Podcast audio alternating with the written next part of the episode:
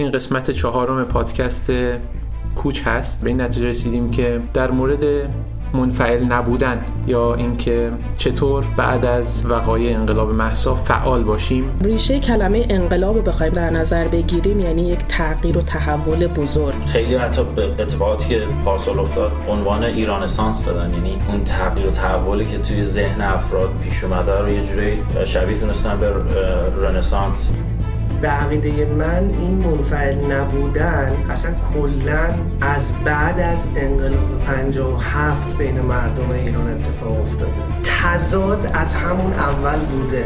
به نظرم نه تنها ما نباید منفعل نباشیم بلکه در مقابل جامعهمون مسئولیم و وظیفه داریم که فعال باشیم. خصوصا ایرانیان که خارج از ایران هستن وظیفه دارن که صدای مردم داخل ایران باشه. یک کار کم هزینه ای که مردان مملکت ما می‌تونستن انجام بدن نرفتن به استادیوم بود. چرا؟ چون من خواهرم مادرم همسرم حق اینو نداره که بره استادیوم. شهری برای 1400 قطعا یک نقطه عطف بود توی فعالیت مردم. آره من از این لحاظ قشر خاکستری وجود و هنوز هم داره.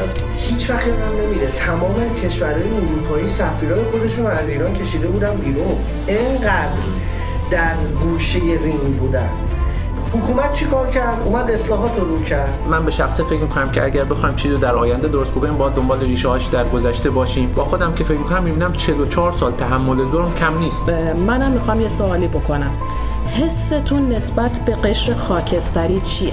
و این حکومت به خوبی این رو درک کرده و حکومت باهوشی هم هست و سر و کله زدن باهاش کار راحتی نیست. اما مثلا اینستاگرام به چرخه چهار تا ویدیو ماشین ببینه و چهار تا ویدیو مثلا مسخره بازی ببینه.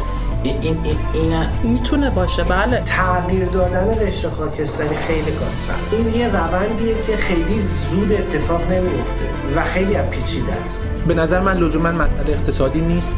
به خاطر اینکه منطقا و تو خیلی از جوامع دیگه می‌بینیم اون جامعه اون قشری که بیشتر از همه تحت فشار اتفاقا محرک اصلی هر انقلاب و جنبشی هست. مثلا با دید منفی خیلی بهشون نگاه کردیم.